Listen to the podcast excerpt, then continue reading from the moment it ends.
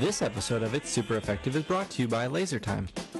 Laser Time is a pop culture podcast that covers a variety of subjects such as bad accents in films, shame songs, Simpsons trivia, and many more.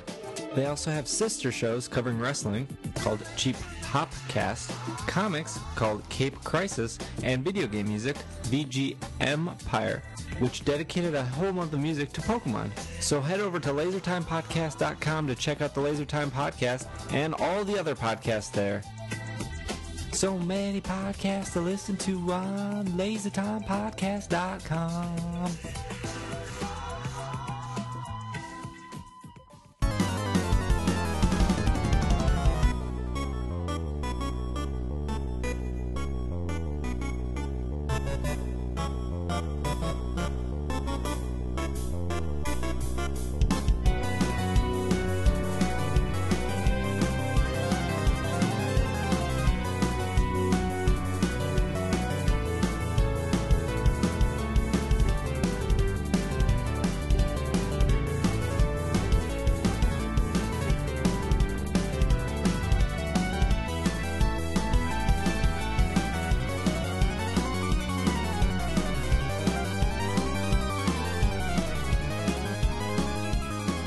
What's up, everyone? Welcome to the 177th? 177, I think? We're going to go with that. The 177th episode of the Pokemon Podcast. My name is SBJ, and with me today, I have the lovely Will. And now I, you've you've ruined me because I've been doing EV training for the past half hour, and you said 177, and now I've lost count of the Ah. number of EVs I've been stacking up on that attack actually. stat. Ah, what am I Just supposed do it to do? for a really long time, and then Oh, say I'll just done. spend the rest of my life EV training this Kangaskhan and attack, and and never live ever again. Hold the phone. We have an evolution on our hands. Somebody's evolving because it's not going on? Kangaskhan. Kangaskhan doesn't evolve. Wow, a Nice. miracle of the miracle of biology. Wow, I don't know whose DS is going right now. just evolved. Into, Uh, I would not yeah. be anywhere near Wow. so unprofessional as to let my DS make noise during a recording. Um, Unless I hit the sweet scent move, because I know everybody wants to hear sweet scent over and over again. Do, do, do, do, do. I'm just shaking my head. That other voice you heard over there was Travis. He's back. Yeah, that's the thing that a lot of people don't know about this show is that there's actually a period once a year where recurring co-hosts have to renew their license to be on the show. Um, and that process normally is fine for people. It, it just involves being locked in a dungeon and you have to escape said dungeon by answering a series of trivia questions. Um, but when I got to the Pokemon trading card game section, I got uh, a little stuck. I just kept saying "get the donk" until they let me through, and that's why it took me so long. Yeah, much like AP chemistry, you only got enough credit to get out the door. you did not perform in an outstanding manner. It's a good old that donk. is painfully true. That's when Pokemon was real good, is when you could just donk every turn. I, I Ah. don't know what it means. Actually, I think I do what it means. Isn't it like you defeat your opponent on turn one? Uh, turn zero, actually. There's a turns. Whatever. I hate the trading card game. Well, turn zero is when the first player starts, and then turn one is when the second player starts their turn. Yeah, it's when you put My down your cards and your opponent just looks at your cards, starts crying, packs up their stuff, and walks away. Yeah, so turn Yeah. zero would mean that you do everything, and they didn't get a chance to do anything except lose, and then go home very sad. The donk. I just said that a whole bunch and they let me through. Ah, yep. Yep. Well, Travis is back. Will is here. The dream team. Uh, we did have a Kickstarter guest scheduled for today, but they had to. They had a family event, so they had to move around their schedule. So I think we have we finally got Sean to uh, get his re-record, and that was the wonderful Wendy's episode that I think everyone really seemed to enjoy. Um, and then we have, I believe, three more people and then two reschedules uh, because we lost one with Melanie. Was that with Melanie? I Yeah. think so. And then uh, the reschedule of what should have happened this week. And then uh, and then I don't know what happens after that. Uh, Show's over. Pack it up. We go Show's home. over. New Uh, hosts. So uh, we actually have a, a, lot to talk about today. Um, there's a, there was a bunch of Pokemon news that happened, so I have a bunch of articles. So the news segment should be a little bit longer than normal. And then uh, I asked you guys what uh, what game you would prefer to have in the last episode, and I got a ton of emails, uh, and that's awesome because I love when you guys email me emails email me because then we have more things to talk about on the show, and plus we can give you a shout out because you emailed. So uh, maybe we'll do another question at the end of the week, and then keep the keep make this uh, reoccurring because I like answering emails, and I think uh, uh, Travis and Will does as well. Keep the rollout going. the old Miltank. Um, and then uh, of course we'll end with Pokemon of the week. Uh, because of the amount of emails we have, we will be skipping item of the week this week. I, I know everyone's heartbroken of what plushie they should be getting, but uh, we'll bring that back again next week. Always keeping the show evolving. Uh, before we dive into news, Will, how was your weekend? Uh, I've actually had a pretty good weekend. Um, saw the optometrist because somebody told me I needed to get my eyes examined, and strangely, the optometrist said there's nothing wrong with your eyes. So I don't know what that dude was talking about. And uh, I've been, uh, I finally bred my five IV Kangaskhan because I'm I'm breeding a competitive Pokemon for the first time ever, and and I'm EV training it right now. Um, and I have finished all the knitting on the hood of my hoodie, and I just need to Kitchener stitch the top together, and then uh, then all I have left is the arms, and that'll be done. So that was pretty much my weekend, except for that horrible, horrible playing Destiny with you last night. Huh. It wasn't that bad. Uh, it was bad when I stopped playing Destiny and I started playing Persona, and you kept messaging me like thinking that I was going to start playing Destiny again. I mean, who else am I supposed to play with? Uh, you were playing with somebody else, who will but not be named. Somebody else? Is that what no. no, I'm not like that. it wasn't my brother. all right, all right, Travis. How was your weekend? Yes. You're back. Yeah. You're finally back. Yeah, it was quite a long weekend. Uh, no, um, I've had uh, a, I've been pretty busy lately between new job and moving, so um, I was excited to have. I didn't have any plans this weekend, um, and then yesterday, one of my friends uh, was like, "Yeah, you should come over. We're having people over, just playing board games. Sounded fun." Uh, then that ended up being a five or six hour game of Talisman, uh, which I had never played before. Um, which turns out I don't like playing Talisman, so good thing I played it for five hours. uh, I still had fun because it was my friends, but that was I thought what I thought was going to be just a uh, casual hangout with friends ended up being a around 11 hours at another person's home. So that was. I thought you were going to say that you had five hours of Cards Against Humanity. Oh. oh. I had to play. I had to play that game yesterday too at the same gathering, and I can't stand it.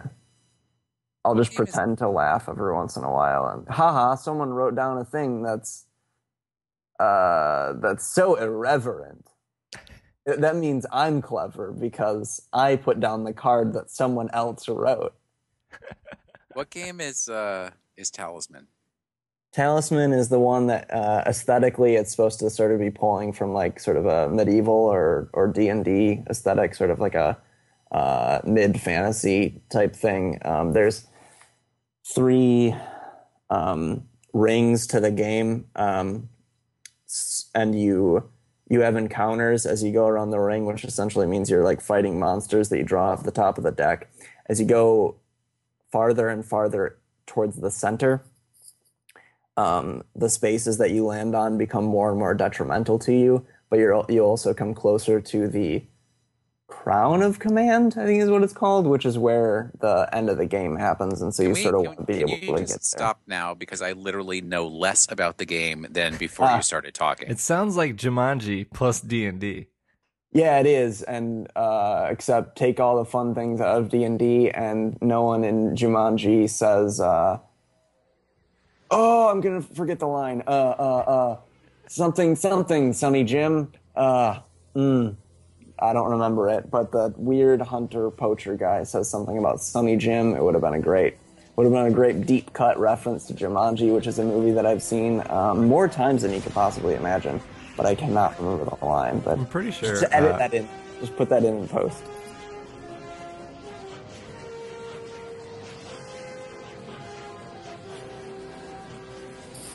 I'm pretty sure that uh, Talisman also has like a million expansions. Yeah, it does. I don't. I think we played with only one expansion or something. Did either of you guys ever watch the Jumanji cartoon? There's a Jumanji cartoon. Yeah, there was a Jumanji cartoon. It was one a great. Two episodes. I used to watch it like every time it was on. Man, I love that show. What was the premise of it? W- Would these people just like voluntarily play this life-endangering game every No, day? like, Like, hey, they let's have could- fun and play Jumanji. yeah, they kept going in, and then the the wild man that I guess was it Robin Williams that played it, Yeah. like always lived in there. So they just kept going in to visit him in Is his it? I magical thought Robin world. Williams is the dad. He's the, Um, he's the he's the kid who gets um, sucked in there when he so he finds it in like an attic or something and plays it with like this girl and then he gets sucked in because he draws a card that says until you uh, in the jungle you must wait until the dice read five or eight and then sh- seeing gets him get sucked away. in she's like oh Yeah. my gosh i can't handle this and she like throws it in in the closet never to be seen again until younger kids who i think move into his old the old mansion he used to live in find the game and start playing and and i believe the kid rolls an eight not a five maybe he rolls a five but lets robin williams out and he goes what year is it Perfect. I'm glad we had that summary of Jumanji on the show. And what what was the sequel to Jumanji that nobody watched? Or whatever Yeah. no zarathustra is Friedrich It's- no. It's, uh, yeah, it's- it's not a Nietzsche book. it- it's close to it. It's like Zazaz. Zazaz. that great film Zazaz. I'm gonna Google Space Jumanji, and I'm sure that Google is gonna get it for me. Space Jumanji, Zathura. Space Jumanji. The best part is that I didn't spell space correctly. I put Spance Jumanji, and Google still knew what I needed. The old spans. I saw that movie too. I saw Zathura. Mm, I mean, it's not a crime. It's Isn't it based on a book that's by like the same author as the Jumanji book?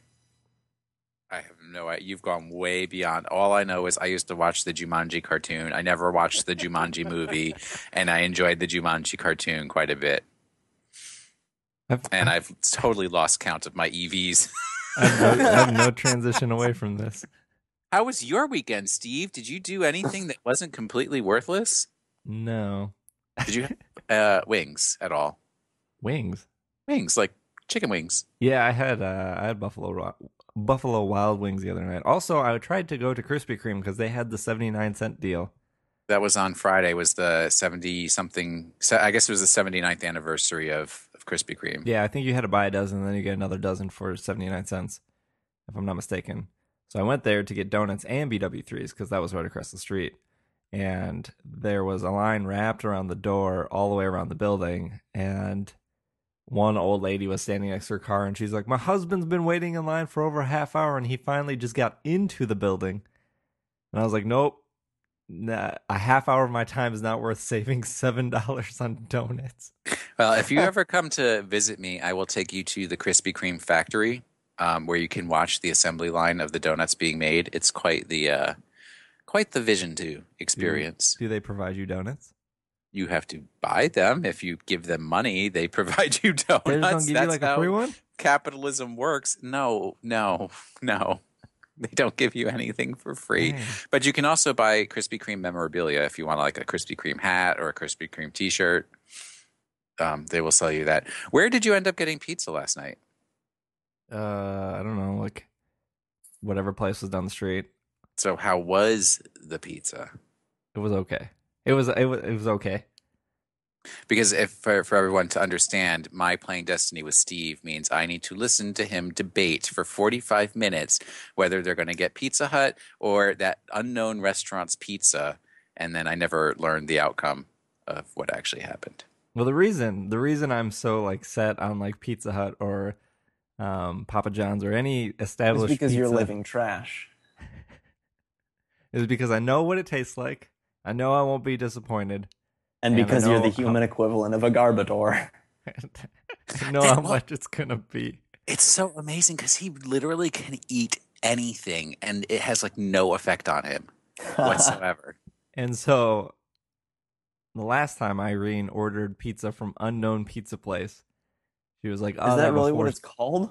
No, no, that's not what they're called. I can't remember what it was called. But we Oh. were in like a snowstorm last winter, and she's like, "I really want to try this pizza place." And of course, you order pizza during a snowstorm because why would you put your life at risk? Put the drivers at risk. So the person came out and delivered the pizza, and I like tipped really well because they came out in a snowstorm, and the pizza was like pretty much ice cold when it got to us. Even though they got to us quickly, which I was a little confused about, and I like took two bites and I couldn't eat anymore, and I threw it away, and it was more expensive than what would have been a bigger pizza at Pizza Hut, and so ever since that, I question Irene's judgment. Well, Irene also didn't like the pizza. I questions Irene's judgment of trying new pizza places. Yeah, never try anything new. This I agree completely. Do not ever try anything new. And so But- she found two different pizza places that were very close to our house, and she was debating between the two, and that was the 45 minute conversation during Destiny with Will. And she finally decided on one, and the pizza arrived and was actually pretty good. And I will repeat for our listeners' benefit that uh, Steve lives literally a three minute walk away from a Pizza Hut. Yes, I walk there all the time. Screw delivery. I'm not tipping. Also, I found out that Pizza Hut can do like personal pizzas for three dollars and fifty cents, and it's like one of those like very little four slice pizzas, and it is amazing. Personal pan pizza? Yes, it's Yeah. very awesome. Nice. Pokemon Podcast, the best place to get your pizza news. Sponsored by Pizza Hut. I wish. Yeah, otherwise that was nothing. Nothing else thrilling, and exciting happened in my week. Uh, I mean, because uh, I'm glad you say nothing else thrilling and exciting. Because I mean, getting pizza, that's that, well, that's, that that's was a the thrill highlight. in it. That's, the highlight. that's something So- you don't see every day. Uh, I fell off the Hearthstone bandwagon. Still on the Destiny bandwagon. What Still the happened to what happened to bandwagon. Hearthy? What's that? What happened to Hearthstone? Uh, I don't know. I think it was. Um, I don't know why I fell off. Really. Yeah. Have you- did you was do it the was it the we can have this conversation players? later. Um, well, no, I have one question because now Hearthstone has TV commercials, which are obnoxious in their yeah, own they're right. really bad. Well, And I actually it- think they're pretty funny. It makes the- the game look like you just slide one circle on top of another circle. I mean, I could just Yeah, draw kinda do that. circles on paper and cut them out and do that at home if that was fun. Yeah, that's basically what you do. Was that was that your question about Hearthstone? Was it the commercials? Yes. Oh, okay. And is there a robot that goes around and honks a horn? Hello, hello, hello. Oh, there you go. Uh, it only says that when you drop it down, I believe. when you attack with him, he goes, "Hello," and then when he dies, "Hello." He's pretty cool. I like him. like that. It's a good Obviously not. He's pretty cool. Isn't isn't Blizzard also running ads for Heroes of the Storm? I don't know. I don't know a single human being that plays that game. I think Micah started playing it on a stream, and I was like, "Why don't you just play Diablo three? Because that's a way better game." yeah. Or just All any of the other like trillions of like MOBA games that exist already. hmm I didn't even realize this, but 252 is divisible by 9. Wow. Welcome to EV training. by Will, Will Anderson. Uh, Hey, at least it has something to do with Pokemon. That's true, I guess. Uh, let's start off with some Pokemon news. Yeah, that segue. Twenty. If you're a newer listener, we normally do spend the first fifteen minutes talking about nothing. So, uh, So expect more of this. so if you if you just want to get straight to the nitty gritty Pokemon news that you can just read online, I would advise skipping the first fifteen minutes. uh, or you can just listen to us banter. Or what I can tell you is a Mewtwo amiibo was on display at the San Diego Comic Con alongside the other amiibos coming out. That's about it. It looks pretty cool. Breaking news right there. Does it look like a Mewtwo? Uh, yeah, it does. Does it have a little stand like an amiibo? It does. It has the little smash stand, and then it has like a glowing crystal thing that's holding up its tail. Hmm. Looks well made. Well, that's nice for the amiibo collectors out there. Is there anything on the planet that more succinctly encaptures encaptures is that a word we'll see uh, more at 10 uh, the just the entire essence of capitalism than an amiibo Amiibos are dumb. I, I, i'm not hearing any any dissonance so uh, i guess that means i'm right You know what's funny, Travis? Was you were the one that talked me out of Amiibo, and I'm I I'm very happy about this decision. and you are forever in my debt Except, I mean, if I would have kept them, I could have sold a couple of them at a very high profit back in the day. Oh, But that involves a lot of eBay, which I don't really care to do. I'm holding a Get Dragonite from June 22nd to July 12th uh, card from GameStop. oh! I picked up one of those yesterday when I stopped at GameStop. I you can redeem it any time before October 12th, so you have plenty of time to redeem it. Uh, but I believe uh, tomorrow, or by the time you're listening to this, GameStop is going to be throwing all those away. But if uh, I know that some of the GameStops in my area, they continue, they just keep the cards around until they're out. They don't actually don't throw them away. So if you haven't gotten a, a Dragonite, I would advise going to a GameStop sooner than later to see if they have any cards left, uh, because you can redeem it uh, by October 12th of this year.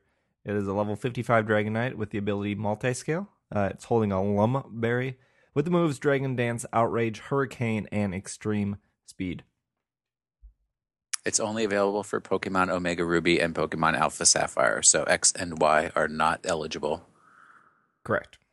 I know we've talked about this before, but it's so sad that you can't just bring your DS and then hook it up to Mystery Gift wirelessly to get these things. You have to do the special card and get the code and do Well, the thing. You know, then GameStop had the opportunity to ask me how desperately did I want to pre-order X, Y, Z other games that are coming out this fall.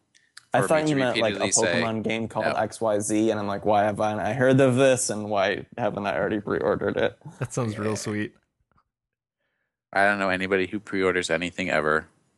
because the because the reason they yeah i don't either actually the reason they did that is so that you would actually go into the GameStop instead of sitting in the parking lot. But Right, let's correct. ponder this a little bit.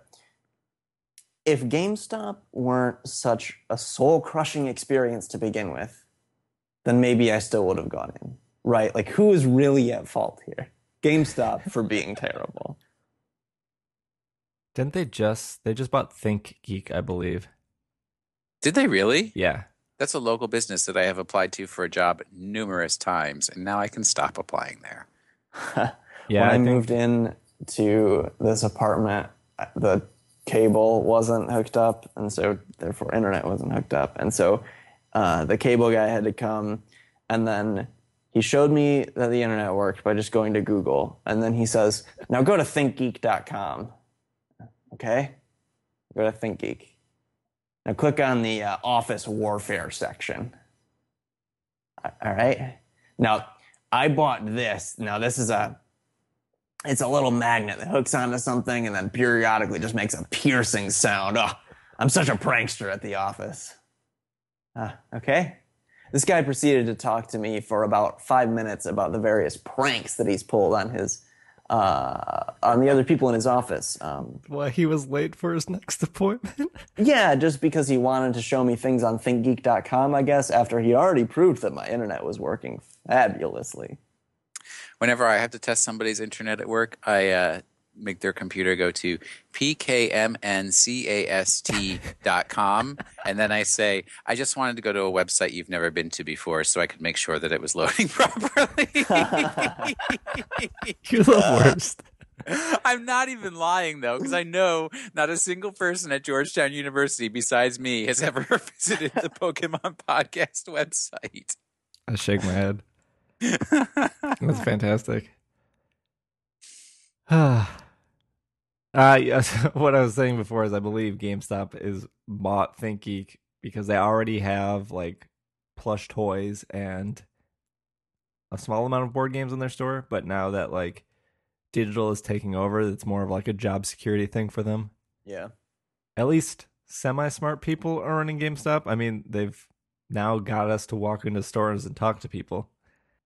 Through manipulation. And right. I actually bought something at GameStop when I was in there yesterday. So the I mean, uh, very disappointing game Persona Golden, very disappointing so far. Hopefully, it will pick up. Uh, the last thing I bought at GameStop was the new Monster Hunter 3DS because it was a GameStop exclusive. And it wasn't actually a terrible experience. It was kind of a terrible experience because I was going to pre order in the store so I could pick it up in the store. And they literally took me to the online website and filled out the online order form, which I could have just done at home on my own computer Yeah. because from what I've from what I've to- been told by multiple GameStop people, they don't send things to the store anymore. They just send them right to your house when it's like bigger boxed things. Some Pokemon Shuffle news here for all of you that are still playing. Uh, so first off, by the time you hear this, the Lucarionite competition should be returning for the third time to get Mega Lucario.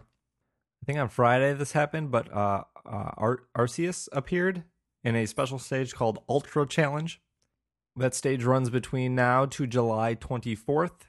Arceus is a normal type Pokemon. The stage has 28 moves. Uh, the stage is named Ultra Challenge, like I said, and it is uh, dedicated to legendary and mythical Pokemon.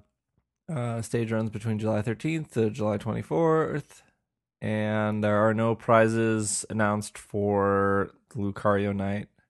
Obviously, by the time you hear this, Lucarionite should be up, and you should be able to win it. Will you still playing Shuffle?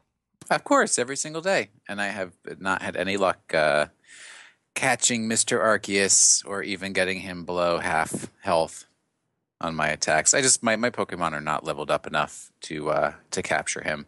Yeah, I did get I did get Jirachi, um, and I just over the weekend got past uh, Mega Mewtwo Y, so that opened up a lot of the main level stages that I haven't been able to access because once you can't get past Mega Mewtwo Y, you don't get to play anymore further along. yeah. I got uh, I got Arceus down a little, a little past half, but didn't have enough time. I haven't used any coins on him though. I think with disruption, disruption off, it'd be a little bit easier since he turns a lot of things frozen. he also cheats because he like double disrupts. Yeah, In- Instead of just doing one disruption, he does two in a row. Oh, and I got to Salamence, which is the final stage of the main stage, but I haven't I haven't beaten him yet, but I haven't really tried. I think it was a 13 move, maybe 18 move. I don't know. I haven't gotten that far. You're not missing out on much. Yeah. Uh, if you are in Japan, four Pokemon are being distributed at Japanese 7-Eleven stores. Pikachu, Pancham, Lugia, and Latios will be distributed uh, at Japanese 7-Eleven stores from July 18th to August 16th, um, being available in pairs. Uh, the Is there Pikachu a reason? What? That's a strange. I guess keep going. You might give me the explanation that I desire. Uh, the Pikachu and Pancham are based on Ashes and Serena's. Uh, Ash's Pikachu and Serena's Pancham will be available between July 18th to July 31st, and Lugia and Latios will be available from August 1st to July 16th. Uh, to obtain the serial codes, players must complete a s- stamp rally. To collect stamps, players must take their Japanese region, Nintendo 3DS, to a 7 Eleven store between 7 a.m. and 7 p.m. that has 7 spot opened. Ooh, that has 7 spot. Open the Nintendo Zone viewer on the 3DS, touch DS at 7 spot, then touch DS Rally, and then a Get Stamp button will appear. Upon getting the stamp Get Stamp button, the Nintendo 3DS will obtain a virtual stamp. Players may only obtain one stamp per store per day. If the player has two stamps, then they can choose which two Pokemon during that period they want. If players decide to save the page, they can access it later through announcement, and this will be work. This will work on X, Y, Omega Ruby, and Alpha Sapphire. That sounds like work. That sounds Yeah. way worse than the GameStop thing we were just complaining no, about. but the thing is, um, I, I think stamp rallies are really popular in Japan. Hmm.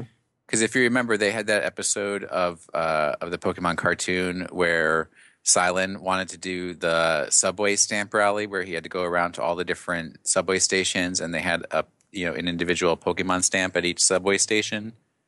You never even watched this one. Yeah, nope. Anyways, I, I do believe that stamp rallies are very popular. Well, let let me let me try and explain it differently. That is why in Black and White 2, uh, for the Pokedex completion for the different areas, you would get a stamp when you different types of stamps when you completed the Pokedex for different areas. Got it. Now, can you explain it in terms of Yokai Watch? Uh, you know, after I learned more about yokai by watching an educational program about them, I just don't feel like making jokes about them anymore. It's a very, very, very serious academic subject. So when I went to the uh, Black and White Mall tour back in when did Black and White come out? Two thousand eight. I like 2010, 2011.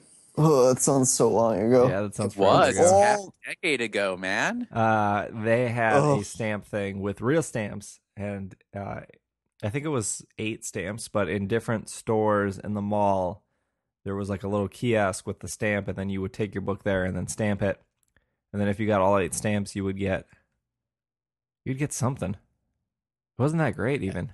It's a stamp rally, man. Yeah, it was it was fun though. It I mean, I was with a bunch of friends and we just walked to each store and got the stamp, and it, it was fun. It was cool.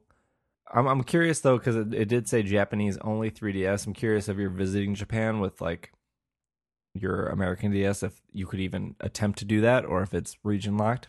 Now, if you t- attempt to connect to the Nintendo Zone, it actually like sets off a self-destruct chip in your 3DS, and your 3DS melts in your hand. The old vintage self destruct. Yep, melts in your hand, not in your mouth. Uh, Pokemon the series XY Kalos Quest Volume 3 is now available in iTunes. The third volume of the 18th season of Pokemon anime is now available in the iTunes Store in UK, US, Canada, and Australia. The first episode XY071 is now available, and each episodes will be added weekly. Each episode will cost uh, $2.99 in HD, $1.99 in standard, and you can get a entire volume pass in the US for $21.99 in HD, $17.99 in standard. Unclear how many episodes will become available for that, but uh, if you're into buying those on iTunes, it is there for you now. I just watch them on the TV. TV. I actually watched an episode of uh, Pokemon um, earlier today. It was one of the one of the recent ones where Professor Sycamore's Garchomp was abducted by Team Rocket, Who would have guessed? and they tried to force it to Mega Evolve. How'd that go? Well, not too well for them in the long run. But I don't want to get blasted spoil it off for again? you. Kind of, but also Professor Sycamore and his uh, his, his is it Garchomp? Yeah, um, realized how much that they are fond of each other. It was a very sweet story. It's like stretching and laughing at the same time. Some more news here. Uh, on July 16th in Japanese arcades, Pok- Pokken Tournament will be uh, released. And in doing so, we get some new screenshots. Uh, but more importantly, they added Charizard and Weavile to the cast of fighting Pokemon characters. And they also showed Jirachi and Whimsis- Whimsicott uh, which are support characters, whatever that means. Pokken Tournament is a fighting game where two players battle each other using a variety of Pokemon. Unlike other fighting games, Pokken Tournament will support a console controller to help players get into the game more easily. Um, various Pokemon announced were Lucario, Machamp, Gengar, Charizard. What were the other ones? Pikachu, I know, is there. Um, Suicune. Suicune. Uh, they will all come with their signature special moves and even mega evolutions, which can be triggered by filling a some kind of gauge. Uh, po- Pokken tournament is confirmed for Japanese arcades. Like I said, that's going to be July 16th. Uh, there is no news if there is a console version. And that's all we got. I am so not interested in Pokken Terminant. Ter, terminant Or apparently not, because you can't even say it. tur, turb, turbulence. My, my pronunciation is rubbing off on you, Will. I am I am wholesale having uh, destruction of poor zigzagoons here. I have never killed so many Pokemon in one short period of time in my entire life. It's almost like mentally disturbing to me. Well, I'm I would excited for probably Pokemon Tournament, get- even though I don't really care that much about fighting games. Yeah, I, I'm similar. I, I, I just really like, not the idea of a Pokemon fighting game in the sense of like, yeah, Pokemon's cool, but what if they like punched each other? um, but just, uh, I don't know. I always like trying um, Pokemon games in genres that side games have not tried before. Um, Conquest was a lot of fun in that sense because we hadn't seen a a Pokemon Tactics game, stuff like that. So I'll probably get it for that, even though I am terrible at fighting games, unbelievably bad. I just can't do it. Yep, I'm I'm sure you'd be fine. I'm sure. Uh, Uh, I'm sure by the time uh, the time we record next week, we'll have a lot more info about the game since it will be out. yeah. If I'm not mistaken. The there were some core core scans of images from the new Pokemon the movie XY, which is called Hoopa and the Clash of Ages. Apparently, the scans showed uh, what's that Pokemon called? Zygarde, Zygarde. There is a Zygarde. Zygarde, Yeah, Zygarde. Xerneas, Yveltal, and Zygarde. Yes. And uh, let's see. The magazine also showed one image in question that features a large silhouette of a yet unknown Pokemon. Nothing has been confirmed, but uh, speculation suggests this Pokemon could eventually ap- appear in future games. Mega Jirachi. Why do you Uh, laugh at that? Why can't there be a Mega Jirachi? Jirachi's cool. I, I don't see them ever doing a mega form of. Well, wow, they already have. I was about to say I would never see them doing a mega form of a game's uh, version of Mew or you know Jirachi or Celebi. But then I realized that that's what Diancie is, and whoops. Um, finally, the last bit of news here is uh, the science exhibit that we talked about three or four weeks ago is now open. Um, Pokemon themed science exhibit has kicked off in Japan this week. Uh, dubbed the Pokemon Research Institute, the exhibit is centered around observing and classifying pocket monsters. Visitors will get a Pokeball and then go around to diff- different machines. Machines are in like quotes uh, in the exhibit to get hints about which Pokemon are inside. Some of the machines, for example, show the pocket monster's outline, while others give a magnified view or show footprints. It's all done in fun, interactive, mini mini game type way, and these hints will help you figure out which Pokemon. The exhibit also includes a section of classifying and observing different animals and insects. It also teaches you about deductive reasoning. And uh, if you Kotaku has a bunch of screenshots. Uh, it looks like in one of them there's a giant uh, sculpture of Giratina, which looks pretty sweet. It looks very museumy. It looks like they have the blow up uh, Reshiram and Zekrom there. That if you've ever been to a Anything that Pokemon has ever put on. yeah, and then there, uh, I'm sure everyone has seen the screenshots on Twitter of Pikachu wearing a science coat, lab coat. So that's there. I don't think anything more exciting is going to come from that. But if if you're in the Japan area and you can go to said event, you should probably go to that. And let us know what you thought of it. Yeah, just like that. Uh, I think that's uh, it that we have for news. Uh, we could probably go over the nationals winner, the people who won nationals. Um, but let's take a quick break first before we do that.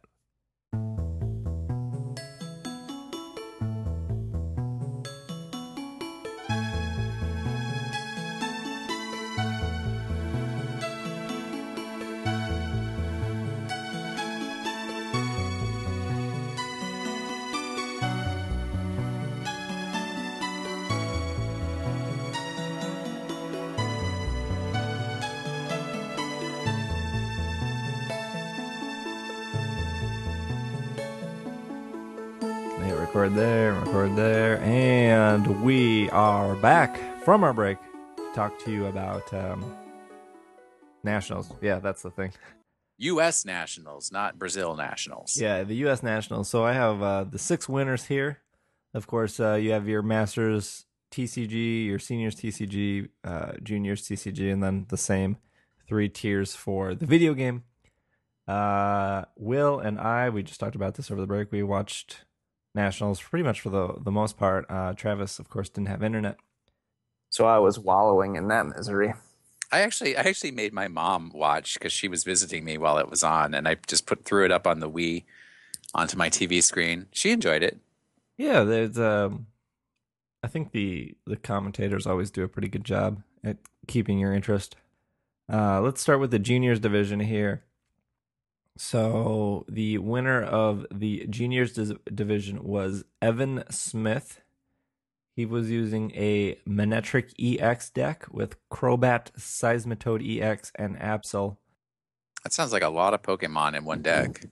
Yeah, he had. Uh, yeah, he did actually have quite a bit of Pokemon. Um, I didn't watch this match, so I'm not sure exactly what happened, but I do know that Seismitoad is going to be a recurring theme here in the TCG decks. Yeah, yeah. Uh, the senior, um, excuse me, the senior top eight or the senior winner was Lance Bradshaw. Uh, he was running a water type deck that uh, apparently, according to Pokemon.com, was pretty unique. It had uh, Primal Kyogre EX, Kyogre EX, Keldeo EX, Suicune, Kyurem, Articuno, and Shaymin EX. That's a lot of Pokemon. Yeah. Yep. Uh, Did he get the donk? no, no, no- no donks. no they donks changed the anymore. rules to get rid of donks. Yeah. Then how did I get past the training session we talked about earlier, the license renewal? Who knows? You got the donk. You I got the the donk. donk. there you go. There you go. And then uh, the uh, Masters winner for the TCG was uh, Jason Klaczynski, who has also been the three-time world champion winner for the TCG. Has he Uh, ever he- been the U.S. national champion before? He's never been national champion. He's only Huh. been world champion. Uh, so Jason is uh, from the Chicago area. Very nice guy. I used to play uh, the TCG with him quite a bit. Uh, he was running a Seismitoad EX deck uh, with Garbodor. So Seis- Seismitoad EX, Trubbish, Garbodor, and Shaymin EX. The I know how this deck works, uh, just because it's not too different from when I used to play. Uh, Garbodor was still around and popular when I used to play. Uh, Garbodor would shut off uh, other Pokemon's abilities. Seismitoad doesn't have an ability, but Seismit- Seismitoad's Quaking Punch would prevent your opponent from playing any trainer cards. By doing so, you can still have access to all your trainer cards, but not only do you shut off all their abilities, but you also shut off their ability to play uh, trainer cards. And in this higher level tournament, most decks are comprised of mostly trainer cards. So it really uh, cripples your opponent. Now, the person he was playing against uh, was running a Wailord EX deck. It was like Wailord Suicune, right? Yeah, Enri- Enrique uh, was his name. He was running four Wailord EX and three Suicune. Uh, Wailord EX has the most um, hit points in the game of 250 HP. Uh, now, Enrique didn't run any energy, uh, and he run a bunch of trainer cards and supporter cards that would um, pretty much remove all the damage from Wailord EX uh, because it was very hard to kill Wailord EX. So his strategy was pretty much um, make his opponent run out of cards, and Oh. if you run out of cards, you actually lose the game. So it was a mill deck in the finals? Yes. Wow. Is that common with Pokemon? I've never heard of a mill deck in the Pokemon TCG. No, it's it's usually not common because of the time limit. Oh, yeah. So uh, if if you ever get to the time limit, it's whoever has taken the most prize cards win. Since uh, Enrique never takes a prize card because he actually can't because he can't attack, Yeah. uh, it's an auto loss from him. Uh, so um, Jason played very well of not playing cards until it was the most optical time, opt- optimal time, and uh, he, uh, I believe, lost the first round and then won the second round. And since it went into a third round, it was first person to take a prize card once. Um, Hmm. So he had 60 cards to take one prize card, which he proved in the last round that he was able to do. Uh, so as soon as he took one prize, he won the whole thing. Hmm. You see this this I've I've been to I think I've been to three nationals. One was just VGC, two were TCG, and I've been to a lot of regionals. Um, you see a lot of mill decks or a lot of uh, stall decks. I've played a couple, and you see a lot at nationals and tournaments before that, but then you always see them get stopped uh, Oh, before, uh, before uh, the top eight, and then you never see them make it to worlds because people realize like every year they forget that there's a time limit, and then they lose because they're running a mill deck, and then everyone goes, "Oh well, I just need to build a deck that's way super fast." That's Yeah. what always happens at worlds. Hmm. So yeah, Jason won, which was pretty cool. Uh, moving on to our video game winners here in juniors division, it was Aiden McKerney running an extra an Excadrill, Ludicolo, Aegislash, Tyranitar, Salamence, and Milotic. Hmm. I don't think there's any surprises in there. nothing super surprising, but Milotic is not uh, certainly not ubiquitous. Uh, the At least, and maybe maybe it is this year, but because I wasn't really following the VGC this year, but that's sort of new to me. Uh, Milotic was running Protect, Scald, Icy Wind, and Recover. Icy Wind's very good in doubles. It can Um, be. It can be. In a, in a dragon heavy format. Sure. Why not? Mm-hmm. seniors the senior winner was uh, Bennett Piercy was running a Salamence, Nidoqueen, Breloom, Volcarona, Scizor, and Latios. Volcarona is a team after my own heart. Uh, I believe Nidoqueen got like the biggest cheer. Yeah, that's that's a strange one. What was the move set on Nidoqueen? Uh, that was Sludge Bomb, Earth Power, Ice Beam, and Protect, holding a life orb with the ability Sheer Force. Huh. I think just- it. I remember. I remember at one point it used Ice Beam and it knocked out a Pokemon that wasn't even weak to ice, and Wow. everyone freaked out. Hmm. Yeah, Nidoqueen can be surprising because you almost never see Nidoqueen if people use well, maybe in doubles you would probably see Nidoqueen more often, which is why it's here. But but yeah, with with sheer force and life orb, that can be pretty cool.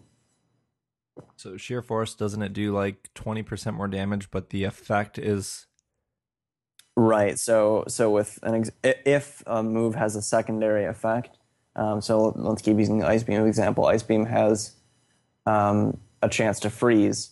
Um, sheer force is ne- going to negate that chance to freeze, but will um, increase the the power of the attack. I don't remember by how much.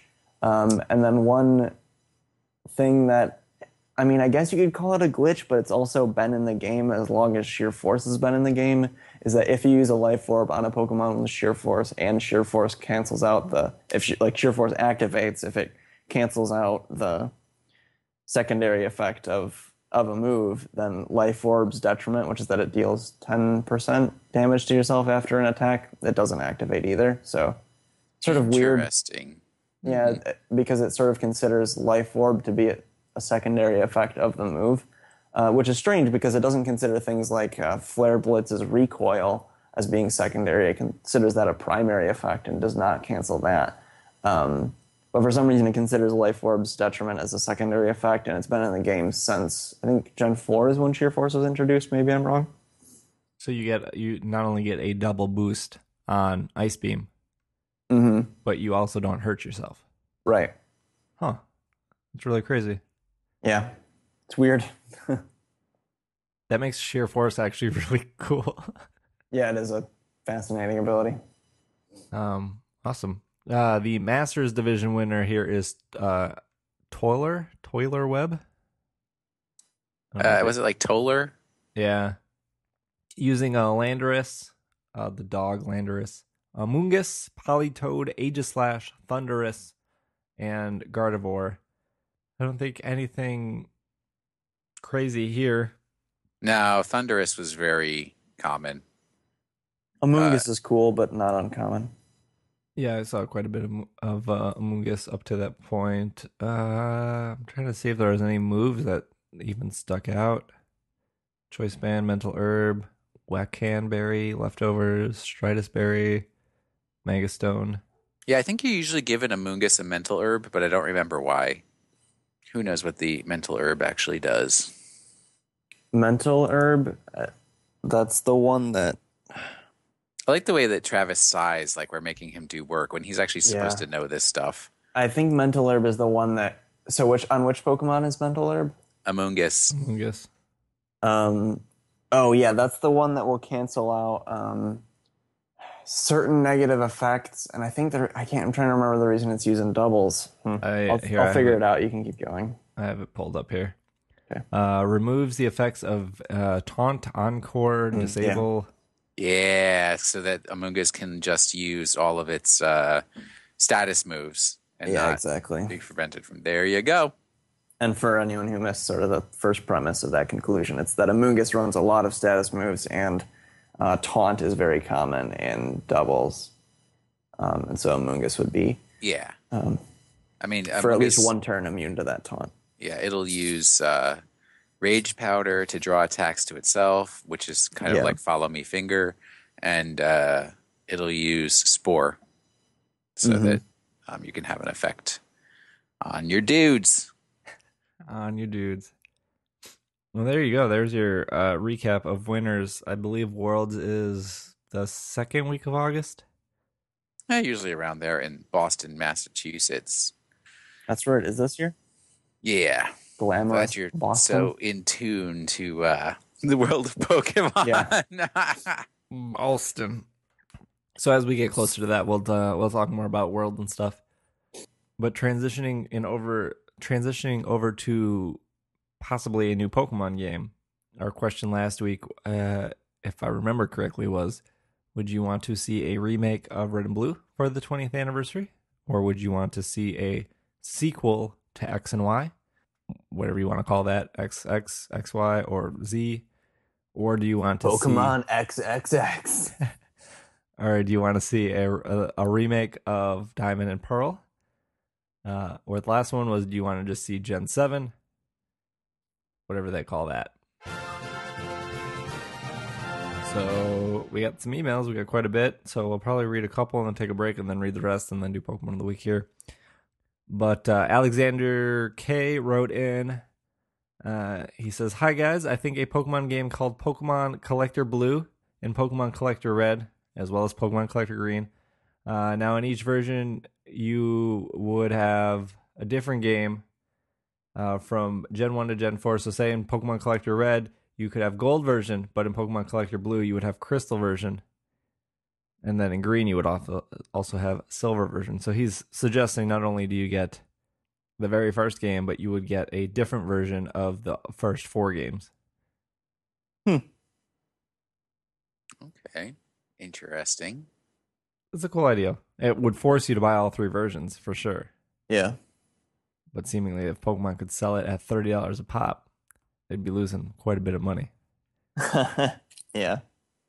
Yeah, I don't think they're they're going to be doing package deals since their entire uh, their entire market strategy is that uh, they can sell the same game two different times.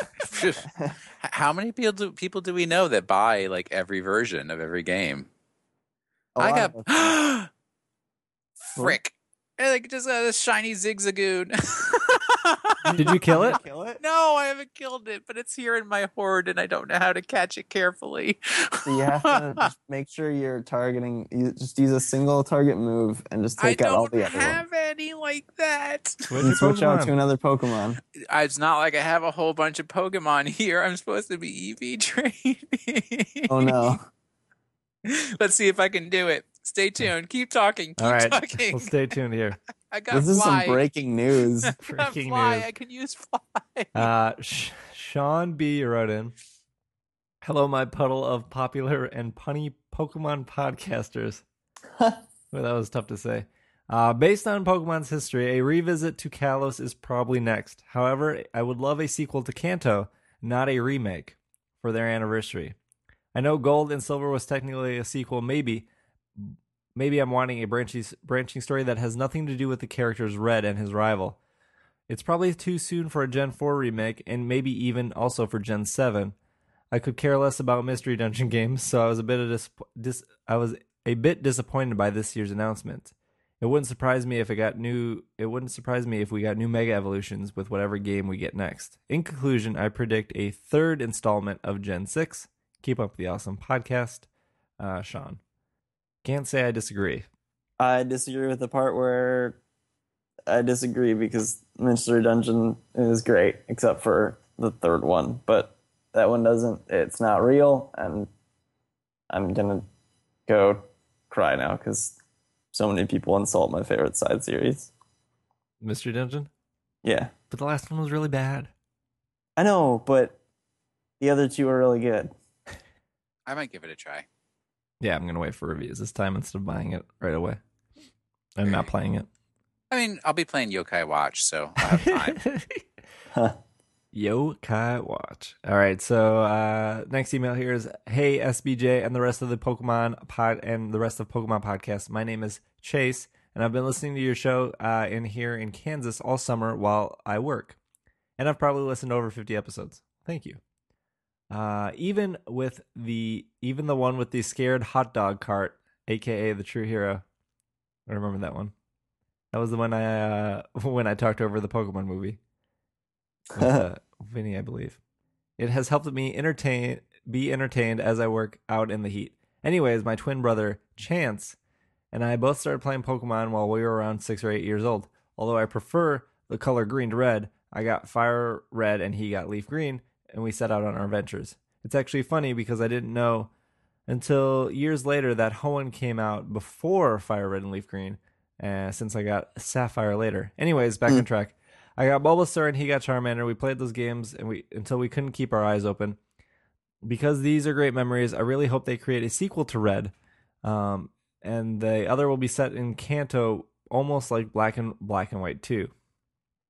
Although actually good. Ha. Zing.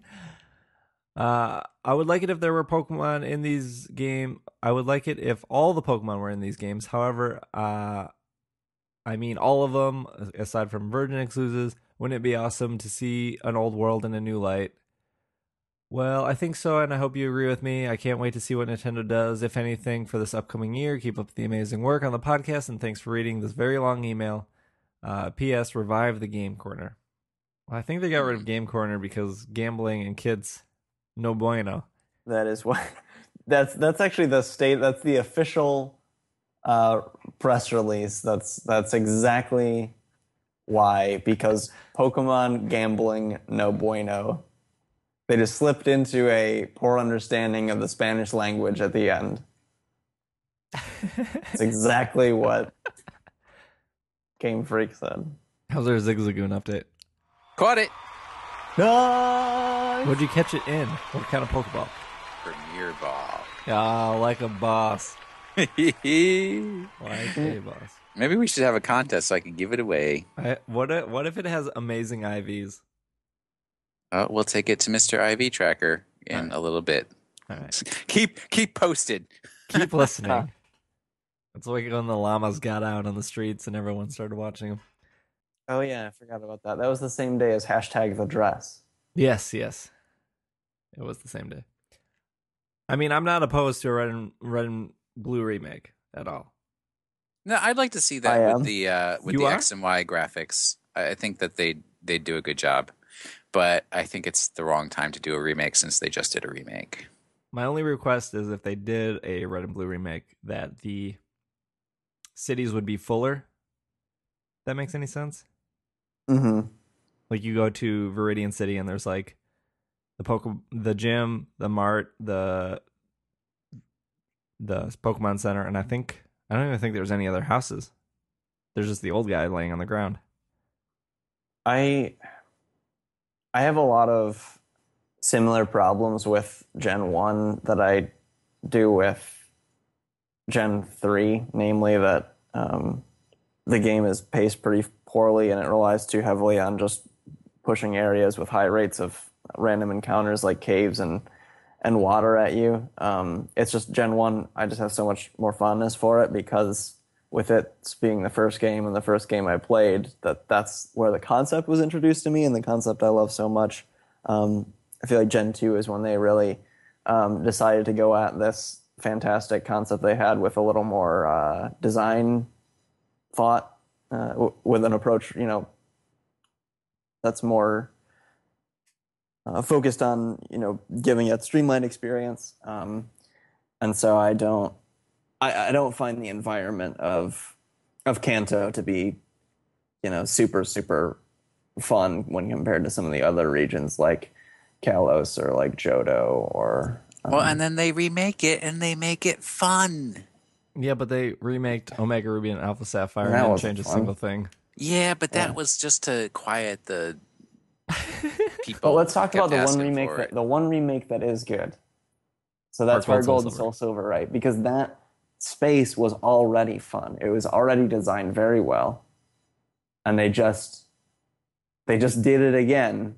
And because it was already designed well with a lot of thought put into how that region is laid out, that that game happens to be good. You can remake a t- poorly designed game as many times as you want. It's still going to be poorly designed. And don't get me wrong, like I love Gen One, but I don't think that it is anything close to the best execution of Pokemon that we've seen. I think it's closer to the bottom.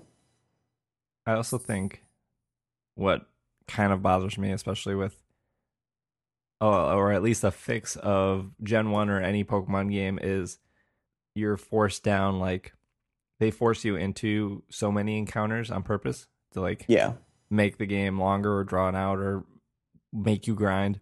right. Because that was the that was what you needed to do back in the day to really make the most out of a small cartridge was make Where, the game like, longer. I don't understand if you're walking down a route, why that route doesn't have, like, a sidewalk or some kind of path that You just can't have Yeah. gra- like just have grass on either side. And if I want to go catch or encounter, yeah, I will go in and catch and encounter. But if I just want to walk to a destination, like stop making that a chore. right. How did Kanto build all these paths with actual no paths? where where there's deadly monsters that can kill your pets at every step. I have got that same thing in my backyard. I don't know what you guys are talking about. Uh, Ch- Chance also uh, did a follow up email saying he hopes that older games will be released on Virtual Console. Uh, I'm not opposed to that, but I am not going to put any time into a Pokemon game that I can't get my Pokemon out of into Pokemon Bank. There's no incentive for for Nintendo to do that at the point where we'll just buy the game again when they remake it. If we'll spend $60 on it again, or 60, 35 or whatever.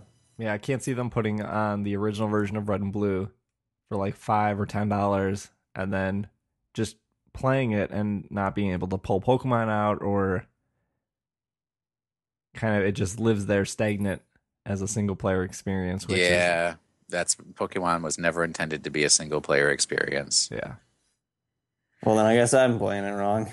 I don't know if I Dude, I, I, have can't battled that. you. I know, I know. But I almost never turn on the. You know, that's why you'll never see me online playing Pokemon because I don't like the distraction of so and so gave you a pass power or what have you. I'm not I a just fan of always any of those have- pass powers. Well, why are you friends with so and so? All he does is give out O powers. There is that time in high school. Remove so and so from your friend list, and you won't have that problem anymore. I certainly will not give you any O powers, oh, powers. Mister Bonding. Uh, Henry writes in. Henry Z. Uh, well, I was hey, I was listening to your podcast and you guys mentioned three things: uh, Po- Red, Blue, Green remake, Gen Seven, XY remake, uh, or Diamond and Pearl. Uh, I'm a younger listener of you guys, and I haven't played Red, Blue, and Green when they came out, and I didn't get into Pokemon games until about six months before they released uh, Pokemon Black and White. Still Oh, now, I've played through basically every main series game with the exception of Gen 2, Heart Gold, Soul Silver, and Black and White 2. Well, you should really play Heart Gold, Soul Silver. That's the best one. Uh, my first Pokemon game was Pokemon Pearl, and the Gen 4 remake would make my day. However, I, seeing that is the 20th anniversary, Uh, red, blue, green remake seems still more likely. Still, there, still the formula for Pokemon in the past generations, except for Gen Five, has been new game, remake of new game, remake of old game. Uh, so Pokemon X2, Y2, or Pokemon Z is also likely. Uh, because there's no remake of a new game uh, this gen, uh, Gen 7 also seems unlikely. I want to s- I want a Pokemon X2, Y2, or Z because I feel like the 25th anniversary would be better for a red, blue, green That's a remake. good point. Uh, these are my thoughts. Sorry if the email is long, but on the bright side, if your next week's podcast is too short, you can always read this to add some length. Nice. He's he, he's seen through our plan. I am always fascinated by people who started playing Pokemon in generations other than the first one, just because that's it's strange to me. Um, but also, the games have gotten more and more complex. I mean, Gen One didn't do a great job of teaching us how to play Pokemon, um, especially those of us who played it when we were quite young, like me. Um, but you know when the if you're a kid and you're you're first picking if when you're first picking up Pokemon Diamond and Pearl, like this person is, uh, I assume that they picked it up when they were a kid. If they said they're still young, they're a young listener now. Um, I don't feel like those games. I, I like Diamond and Pearl. I like Gen Four, but I don't feel like those games teach you how to play the game very well. So it's it seems like that would be a harder learning curve. Uh, I disagree. I think you, Mm. what happens is if you've already played the earlier games, you speed through those teaching Oh, sure. teachable moments, as we like to call them. Yeah, So you don't pay as much attention to the fact when they're happening. that's happening. true. Yeah. I think Black and White has the most tedious teaching moments. There's nothing tedious about Black and White because it is a fantastic game. I like Black and White a lot. Uh, but I do like the end of his email. I do think that the 25th anniversary would be way better for a red and green and blue remake. That's true. That's true. Agreed. So, I, I just Good think 20, 25 years is way more impactful than uh, 20 years. I'll be in my 50s. Uh, we'll read uh, one more here and uh, take a break. Uh, Zeke Zeke writes in, I predict a Delta Emerald remake and a Pokemon Z version for the 3DS. He also suggests a Gen 1 remake of Yellow for phones only. Um, uh, adults would love this. Uh, imagine if it could link to Pokemon Bank. Well, I think Oh. uh, Nintendo Nintendo's pretty strict on not putting games on phones, but putting spin-off things to make you buy games. Yeah. Well, that could change. And uh, I know a lot of people who already play like Pokemon Red, Blue, and Yellow on their phone through ROM hacks. So why not just make it real? Yeah. Yeah, I don't think I'd be down for that. Maybe in 10 more years. Maybe. Uh, so Delta Emerald, uh, yeah, they could. I guess I didn't really consider that. I always thought of like a Pokemon Z, but I guess they could make Emerald remake for ORAS. But ugh. Gen three is the is the generation I think where the third version was the most popular. I mean, this is just com- completely from uh, word of mouth. I don't um, I don't have any statistics on this, but I feel like when people talk about which third version for which they have the most fondness, it's always Emerald. People talk about Gen three and they talk about how Oh. Emerald is the crowning yeah, Yeah. the crowning 'cause- gem on that generation. Whereas I don't feel like people talk about yellow that way, or I guess blue, technically, whatever. We can get into that in a crystal. future episode that never happens. I just I just think Rayquaza was a like super popular That's true, mascot, yeah. right? And Yeah. Groudon on Kyogre, it's just like, ooh, Well, a peop- lizard, lizard and a fish, great. Hmm. Did people like Giratina for Plaid? I don't think people really like Giratina. I mean, I like Wow. Giratina, but Giratina's kind of well, I don't know. It's just kind of a slug. Who's into slugs? I skipped Platinum because I knew it was the same as Diamond and Pearl. but there's the distortion zone, distortion worlds. Yeah. Upside down place, happy time. You sold me. Um, uh, let's take a quick break, and then we got just a couple more emails, and then we'll do our Pokemon of the week. So we'll be right back.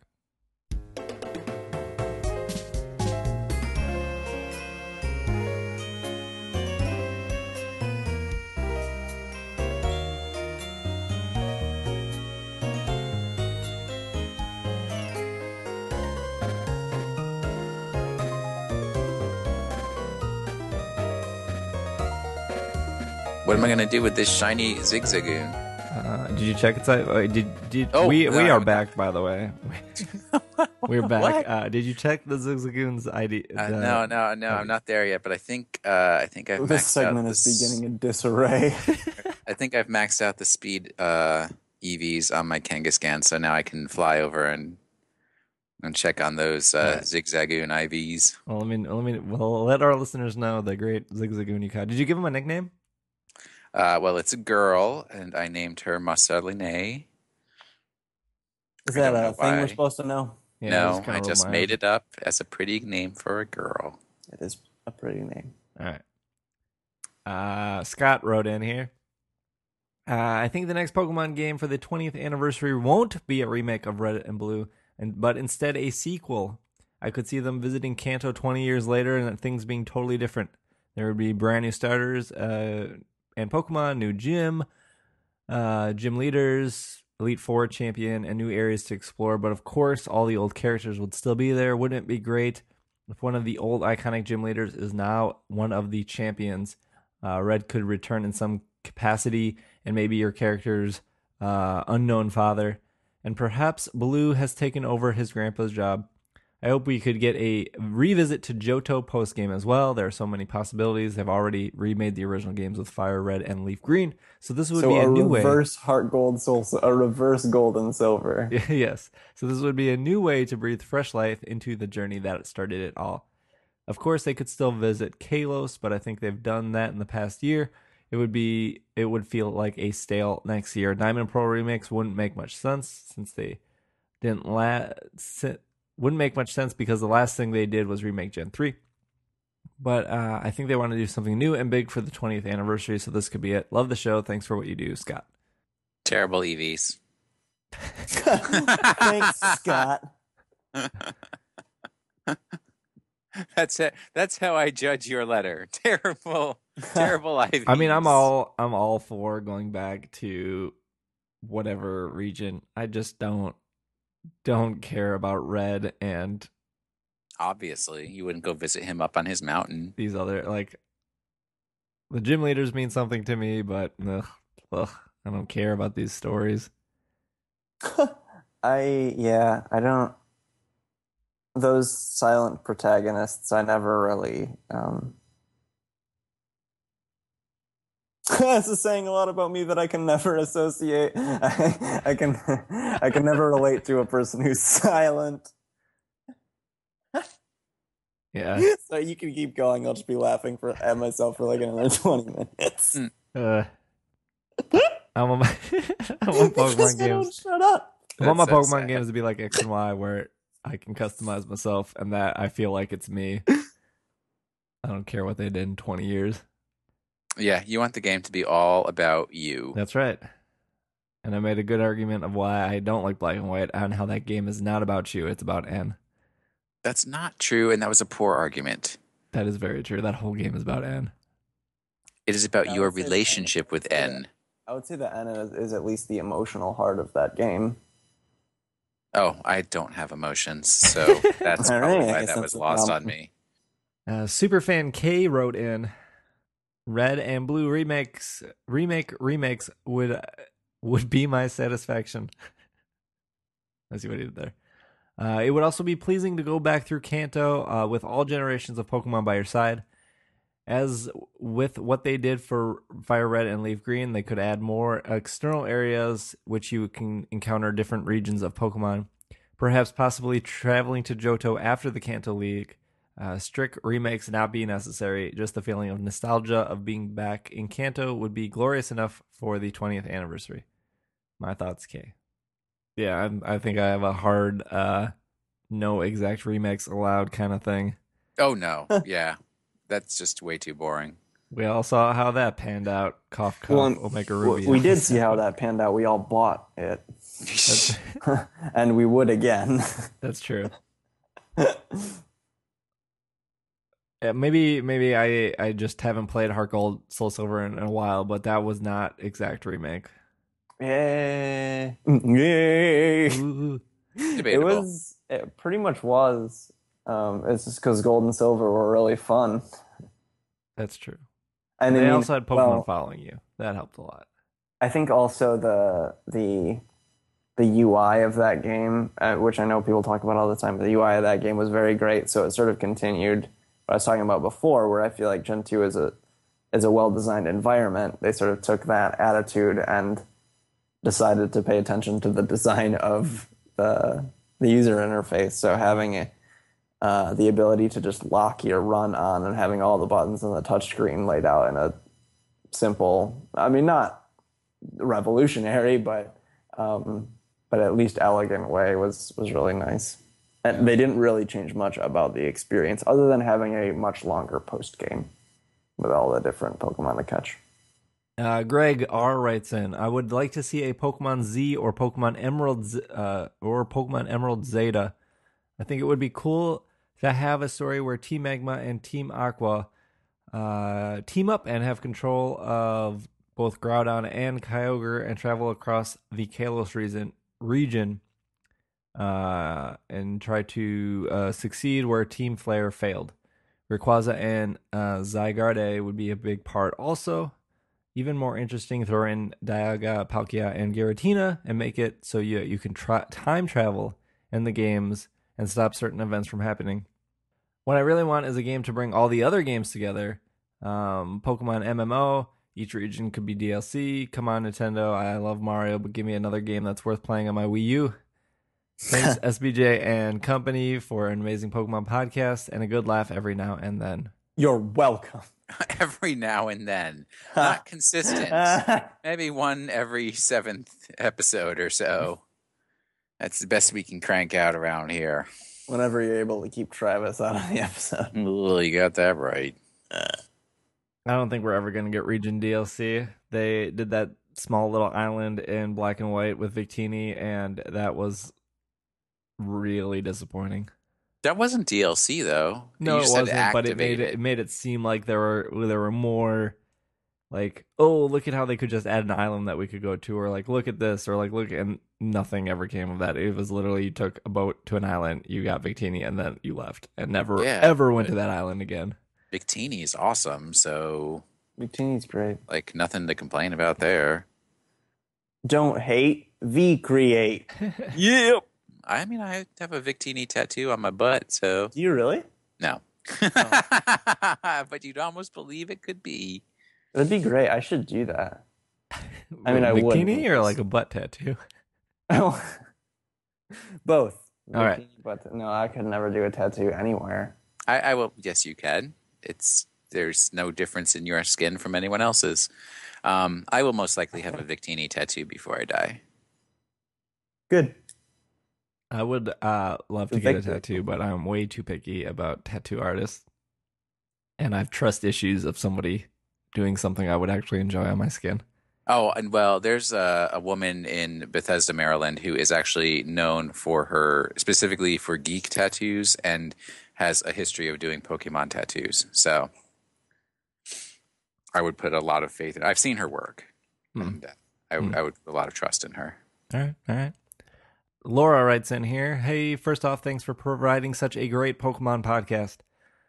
I think that they're going to go for a Pokemon Yellow remake next year.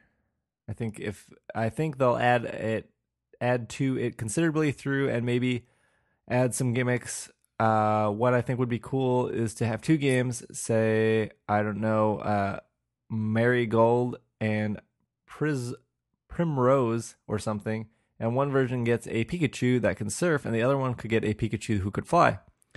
Uh, maybe have some cosmetic differences too, or you get a male or female depending on if you are a boy or a girl. Uh, this happened in my dream, anyways. Cheers, Laura. Sent from my iPad.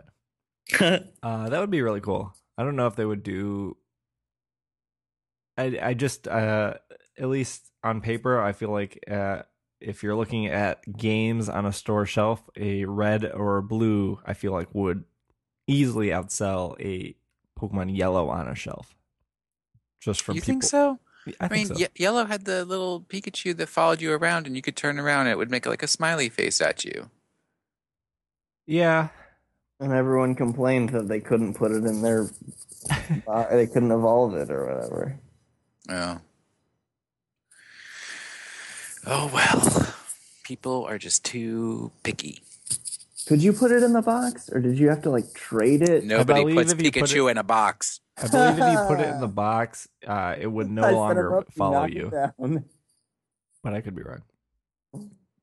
Steve has no idea what we're talking about. Yep, you lost me. I was reading the next email.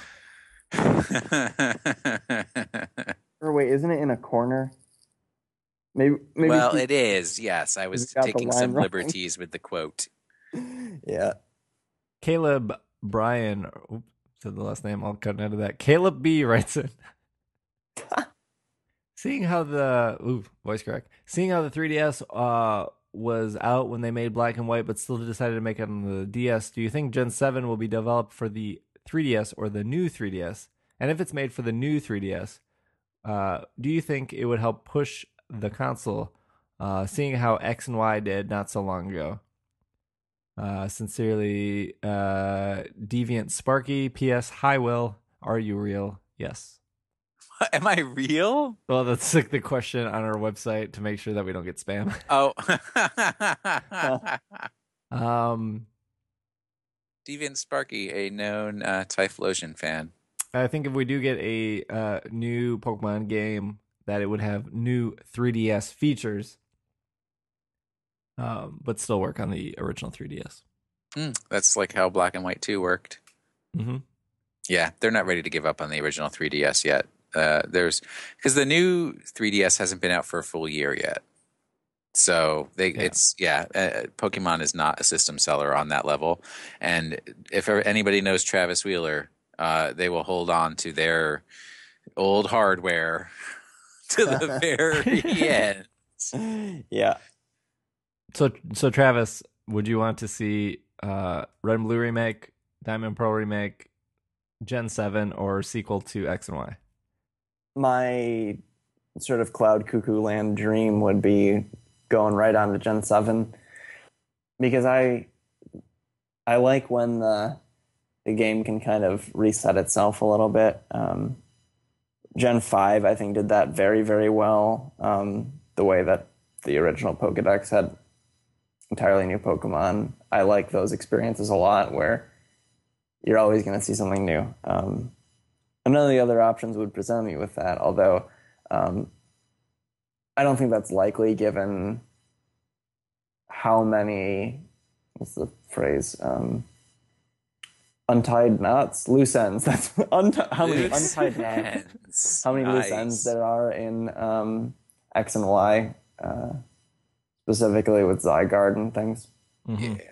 Um, I think probably a, a Z is is most likely. X two Y two is uh, of the of the of the other options. That would be that would be my my choice. But if I had my druthers, it would be um, Gen seven. All right, that's fair. Well, what did you say last week? You wanted Oh, I want to. I want a a new version of either. Yeah, either something completely new or an extension of Kalos. mm-hmm. yeah. That's about it. I mean, I, I just think that it's going to be like since Zygarde is on the eastern side of Kalos, it'll be just like a transition over to whatever a Germany equivalent would be. And then so and then and then once you finish the journey in the Germany, you can go back to Kalos, much like you could do in Heart Gold and Soul Silver, Um, and visit uh, Lumiose City, etc., etc. yeah, I think uh, Red and Blue remake would be more impactful on a 25th anniversary. Yeah. I would be okay with going back to Kalos before going to Gen 7 just because we got this year off and then we got uh Omega Ruby Alpha Sapphire last year. That's those are my thoughts. We got some Pokemon of the week thoughts to do, but before we do that, uh, I got two things before I forget. So first thing is Pokemon Podcast is celebrating their 5th anniversary at the end of July. And so to do that to celebrate our 5th anniversary, um, we are going to do on July 25th, which is a Saturday. Myself and Micah, uh, you might remember Micah from um, the earlier Omega Ruby Alpha Sapphire episodes. Uh, he is a Twitch streamer. He it's twitch.tv slash Micah the Brave. He actually also appeared in a recent uh, episode of WWE SmackDown. That's true.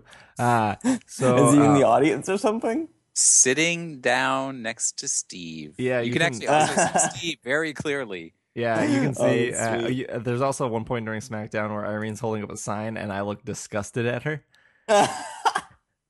Um, that is the July uh, 9th episode of SmackDown. If you want to see me in like the first ten minutes, Uh, it's immediately after uh, the Dean Ambrose match. Yeah. Immediately, just pay very close attention, and you will see Steve, Irene, and Micah.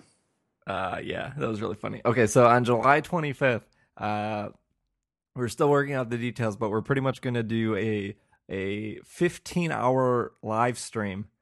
Um, and what Micah's going to do is he's going to draw every single Pokemon during that live stream. and I'm gonna sit there and just talk and make fun of him, and uh, hopefully you guys will join us. Uh, like I said, there will be more details, but we I just wanted to give kind of everyone a two weeks head up heads up notice that uh, July 25th is your day to hopefully dedicate to Pokemon dedicate to Pokemon podcast if uh, if you have time or you have a little time off. But uh, yeah, we're gonna uh, we're gonna do some Twitch and uh, try to get through all 720 Pokemon on that day. Whew, cool. And uh, of course, there will be your normal podcast. Uh, the other thing going on that I want to talk about before we get to Pokemon of the week is that uh, our Slack community, our Slack community, has uh, started to do form a tournament of such for the video game. Um, I don't know all the details, uh, but uh, I've seen there. It's a bracket system uh, with both a winner and a loser bracket. So if you lose during the winner bracket, you will get moved to the loser bracket, and you have a chance to win. To win that, I'm not. And so Jeff and some other people are putting that on. And if you are interested in uh, participating in the Slack Pokemon tournament, I believe this will be the first of many. Uh, you do have to have Slack access, which would mean you would have to give us money, uh, which means you would have to go to patreon.com slash it's super effective. And all you have to do is donate uh, $1, and that will get you into the Slack community. And you can get uh, all the details there, the rules. I believe the rules are the same rules they would be using for Nationals or for Worlds. So if you already have a team made, you're pretty much good to go. Um, but there will be, I believe, some prizes for the winner. And uh, I am working with Jeff to actually make a little trophy that I can mail you if you win. Is it a trophy no, made it's out like of like of those, macaroni? Like, uh, those like glass. Those is it? no, it's like one is of it those 3D glass printed? trophies that have like the white like silhouette of whatever it says. It'll say like Slack tournament. Uh, Jeff did a really amazing logo up for it. So it's some- Man, you could have There's- done macaroni. he's a great artist, but so it's somewhere between a macaroni trophy and No, no, it's a like a 3D trophy you printed would trophy. get for like winning like a taekwondo tournament. You know, okay. I I don't have all the details. I'm still working with Jeff on this, but uh, I just wanted to get that out there because I believe that is starting sometime next week. So if you're interested, uh, just head over to Patreon and uh, patreon.com slash it's super effective and we'll get you taken care of that way. Um, I'm not really, I'm not running it. I'm just kind of making sure it goes smoothly and that there are some prizes and thing, uh, uh, prizes for everyone and stuff like that. Slack this week if you want to participate in the tournament, and then take uh, mark on your calendar. July 25th is where we're going to celebrate the five year anniversary of It's Super Effective. And uh, yeah, cool. Let's uh, let's move on to Pokemon of the week. And this week's Pokemon of the week is Beedrill, the poison bee Pokemon. The biology says as Mega Beedrill it gains more uh, defined features. The horns become more curved and sharp, like two different triangles fused together.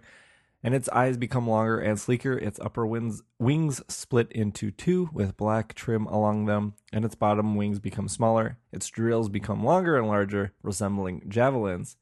Its legs are no longer insectoid and instead resembles arms in the shape. Its abdomen becomes larger and grooved and is attached to its thorax by a black structure. The main stinger is now pale yellow. Black stripes will appear on its abdomen, chest, and leg stingers. The poison that Mega Beedrill produces from its forelimbs all work instantaneously, yet the poison it emits from its tail is slow acting.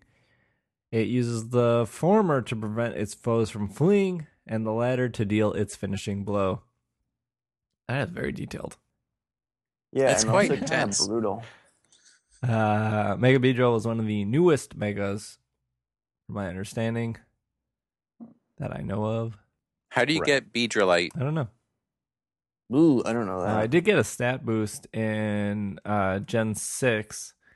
Uh, it was sitting at a base stat total of 385, and Gen 6 they boosted it to 395. They gave it 10 more stats, and it looked like it looks like they did that in just attack alone. Its attack stat attack stat being the highest at 90. Uh, Mega Beedrill jumps to 495 in base stats, with its attack being 150 and its speed being 145. And its special attack being 15. Wow, that's so low. Doesn't uh, doesn't do much special attacking. uh, it is a bug in poison Pokemon. Travis has a move set. Ah, yes, I do. Um, so this is from Mega Beedrill specifically. Um, Mega Beedrill is great because it has access to the ability adaptability, which makes uh, which increases the power of moves that get the same type attack bonus. So, uh, for those unfamiliar with that, if a Pokemon is water type and it uses a water move, um, it's going to get a 1.5 times bonus to that damage because it's, it's using a move of its own type.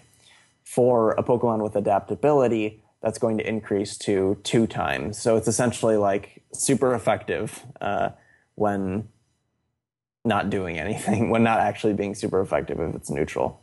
Um, that's a significant power boost, and Beedrill's attack and speed are already very high. Um, so to take advantage of this, um, you want to make sure you have uh, not only strong but useful stab moves. So for the bug aspect of Beedrill, we're going to go with U-turn. It's a great utility to be, especially on a fast Pokemon like this, deal a lot of damage and get out before this fast but frail Pokemon is able to take too much damage. Um, and also, it gives you a good way to uh, pivot around, to pivot through your team and get to the Pokemon that has a type advantage over your opponent. Um, and then we're also going to go with Poison Jab as just a strong physical poison move um, that will get that adaptability bonus, and the chance to poison is always nice. For the third and fourth slot, uh, the third I'm going to recommend Defog, um, which is much much better in Gen six. If uh, if folks are not already aware, I'm sure they are at this point. But uh, just to um, refresh, uh, defog used to only remove status changes. So if someone had reduced your defense, defog would um, reset your defense back at zero. But now defog also removes all entry hazards from the game. Entry hazards being spikes, stealth rock, toxic spikes, sticky web. All Electro four web, of those. maybe? Is Electro web count too? Ah, which one is that? It's it's it's a it's a web thing where when you enter you get a, a zapped. I think that would count as well. Yeah. Yeah. So defog is going to remove all of those. That includes your own. So if you're running this uh, on a team with um, with other Pokemon that are really reliant on entry hazards, you might want to consider a different move. But if your team doesn't use very much of that, defog is great um, because you are able to um, clear uh, away your opponent's entry hazards and sort of make that turn a waste that they used. Uh, and then for the final move, I already forgot it. Hold on, I had it written down somewhere. Oh yeah, we're gonna do knockoff. Uh, knockoff is also a move in Gen six that that uh, a move that got better in Gen six. Now, uh, knockoff does additional damage if you're up. It's a dark type move that does a lot more damage if your opponent is holding an item, and it makes them lose the item. Um, there are instances where you can completely one shot uh, an opponent with knockoff, especially if they're weak to dark type moves. But the ability to deal a significant amount of damage and make your opponent lose their held item is great. Just FYI, knockoff will not work on Mega Stones. So you couldn't use it on your opponent's Mega Beedrill. For example. I've noticed. Uh, maybe you can answer this. If a Pokemon's running U-turn, they're usually not running Protect. Oh, um, I suppose you you could singles generally people don't use protect that often. You could actually you could even feasibly run protect as opposed to defog uh, on this set um, for Mega Beedrill. Um, the reason for that being um, base Beedrill speed, so so not Mega Beedrill speed, is only seventy five. Um, and the first turn you Mega Evolve, um, even if you're Mega Evolving into a thing that has higher speed than your opponent, it's going to go based on um, the original form. So you could feasibly use Protect the first turn and then Mega Evolved, Mega Evolve so that you don't take a hit that first turn and then one shot your opponent. Um, but generally, singles Protect is only seen in Pokemon that uh, need a turn to stall, something like a Breloom that's going to uh, recover health with Poison Heal, or something like a defensive Pokemon that's going to wither away your opponent with Toxic. Beedrill is actually an example where you could run it because Mega Beedrill is so much quicker. Or a Pokemon that has, uh, what's the example? I think it's Mega Banette that has Prankster, whereas Banette does not. You might want to run Protect so that you're not vulnerable in a similar way. Uh, but yeah, U turn you wouldn't generally run protect because if you're fast enough to U-turn, you don't really need to protect yourself because you're getting that Pokemon out anyway. With uh, Yeah. with adaptability and the stab, where where would you put your EVs?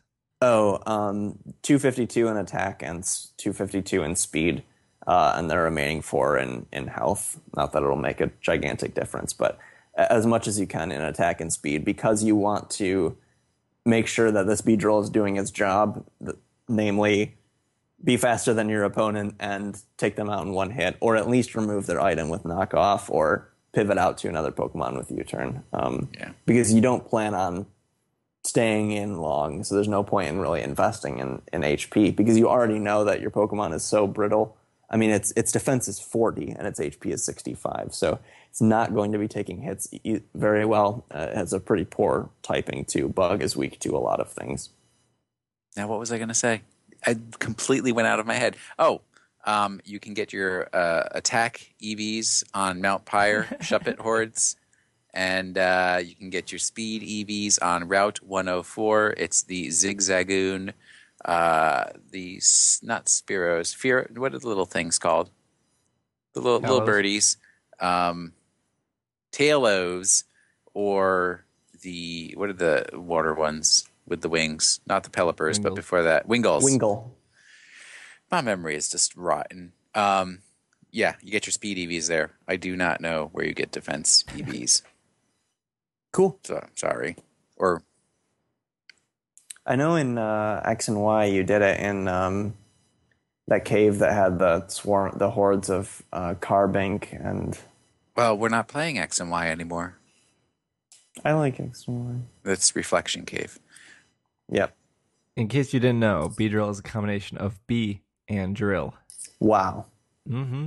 Uh, Mega Beedrill has the highest attack and speed of all poison type Pokemon. It also has the lowest special attack uh, of all poison type Pokemon. Uh, prior to Black and White, it was the only Pokemon to learn Twin Needle by leveling up. Hmm. Uh, in Pokemon Conquest, Beedrill is the only Pokemon that is featured without its evolutionary relatives. And Beedrill can be seen parallel to Butterfree. Both of their uninvolved stages uh, evolve into respective first evolutionary stages at level 7, in which their respective final forms are at level 10. And their metaf- metamorphosis like evolution share a base stat total of 395. Also, Beedrill is a version exclusive of Black and Black 2. Beedrill or Butterfree is exclusive to White and White 2. Well, that's kind of out of date And a information. shiny Beedrill is green. Is it one of the greens? Uh, it's green and black, so it doesn't lose its black. It doesn't lose its other color like most of the green does. Its eyes are blue and its body's green. So yeah, most of the ugly green ones are just all pure green. Mhm. Uh, I would still count this as an ugly green one. Oh, that's terrible. It's not too bad. It's not terrible. Beedrill's pretty cool though. I- I'll make a Mega Beedrill team now that I'm all about the competitive breeding nonstop. I gotta look Ah, at well, Beedrill's that's- uh, shiny so I can break the tie here of opinions on whether or not it's gross or not. Scrolling down to the bottom of the Bulbapedia page. Oh yeah, it's kind of just gross. Thank you. Well, that's pretty much our our show that we have for you guys today. Um, Travis, where can our listeners find your lovely voice? Not my voice, but uh, my text, I suppose, is at twitter.com slash the Travis W.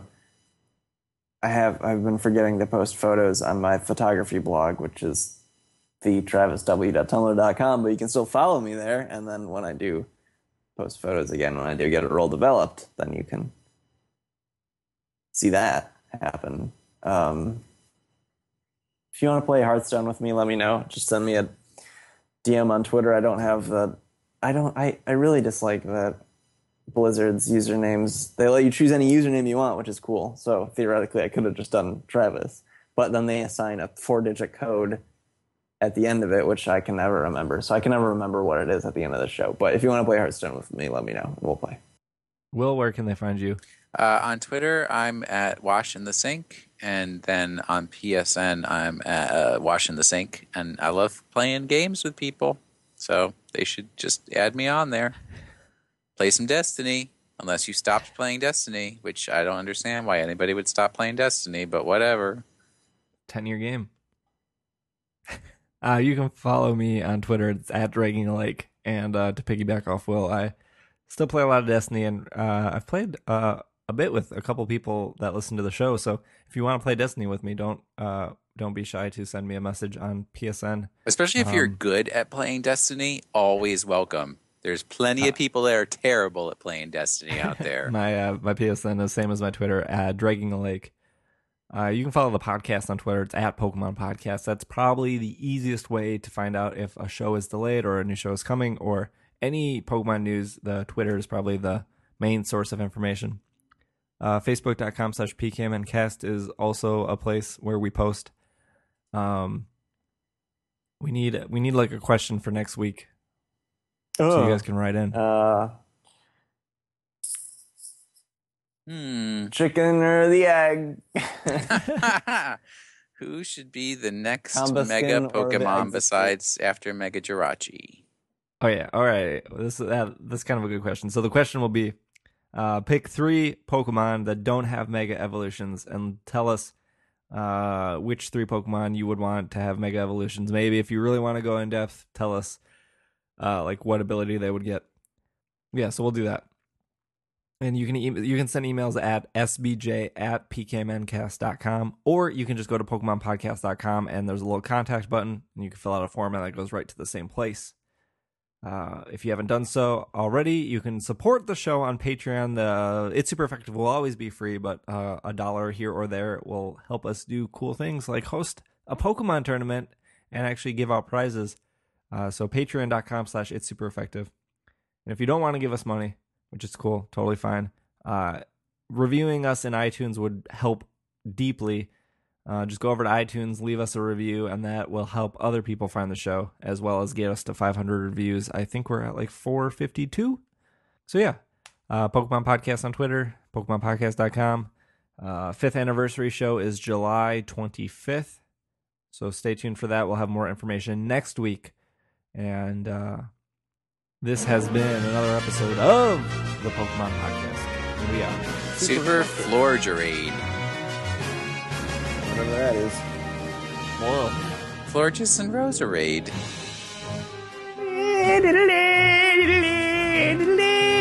Wow. Zip. No, no.